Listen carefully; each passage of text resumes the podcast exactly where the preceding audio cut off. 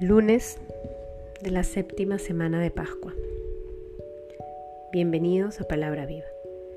En el nombre del Padre, del Hijo, del Espíritu Santo. Amén. Del Evangelio según San Juan, capítulo 16, versículos del 29 al 33. Le dicen sus discípulos, ahora sí que hablas claro y no dices ninguna parábola. Sabemos ahora que lo sabes todo y no necesitas que nadie te pregunte. Por esto creemos que has salido de Dios. Jesús les respondió, ¿ahora creéis?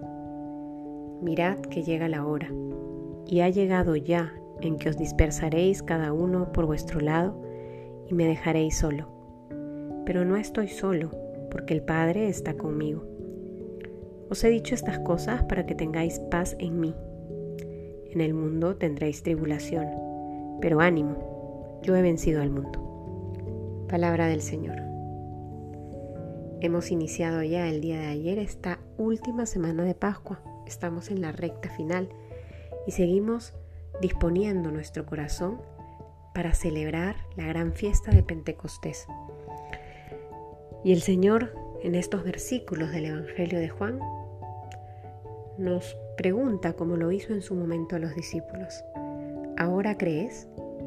Jesús le hace esta respuesta, esta pregunta a sus discípulos porque ellos han expresado que ya lo entienden, que ahora sí habla claro. Sin embargo, el Señor les evidencia que llegada la hora se van a dispersar.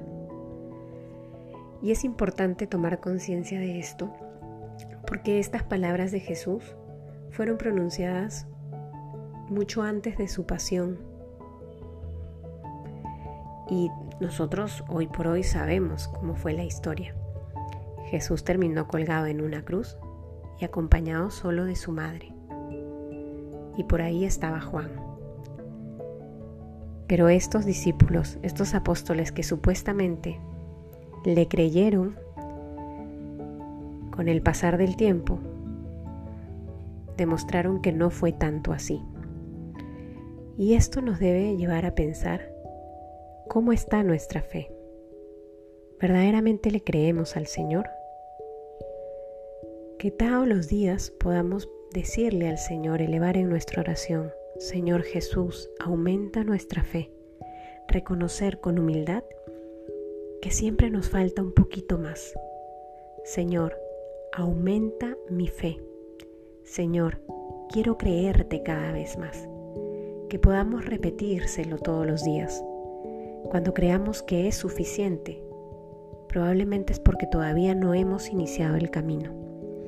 Más aún, reconozcamos la necesidad que tenemos de que el Señor fortalezca nuestra fe cuando nos enfrentamos a aquellas tribulaciones donde aparentemente no hay luz. En el mundo tendréis tribulación, pero ánimo, yo he vencido al mundo. Pidámosle entonces al Señor que acreciente nuestra fe y que experimentemos en todo momento su ánimo, su consuelo, sobre todo en aquellos momentos de tribulación, de turbación, de persecución. En el nombre del Padre, del Hijo, del Espíritu Santo. Amén.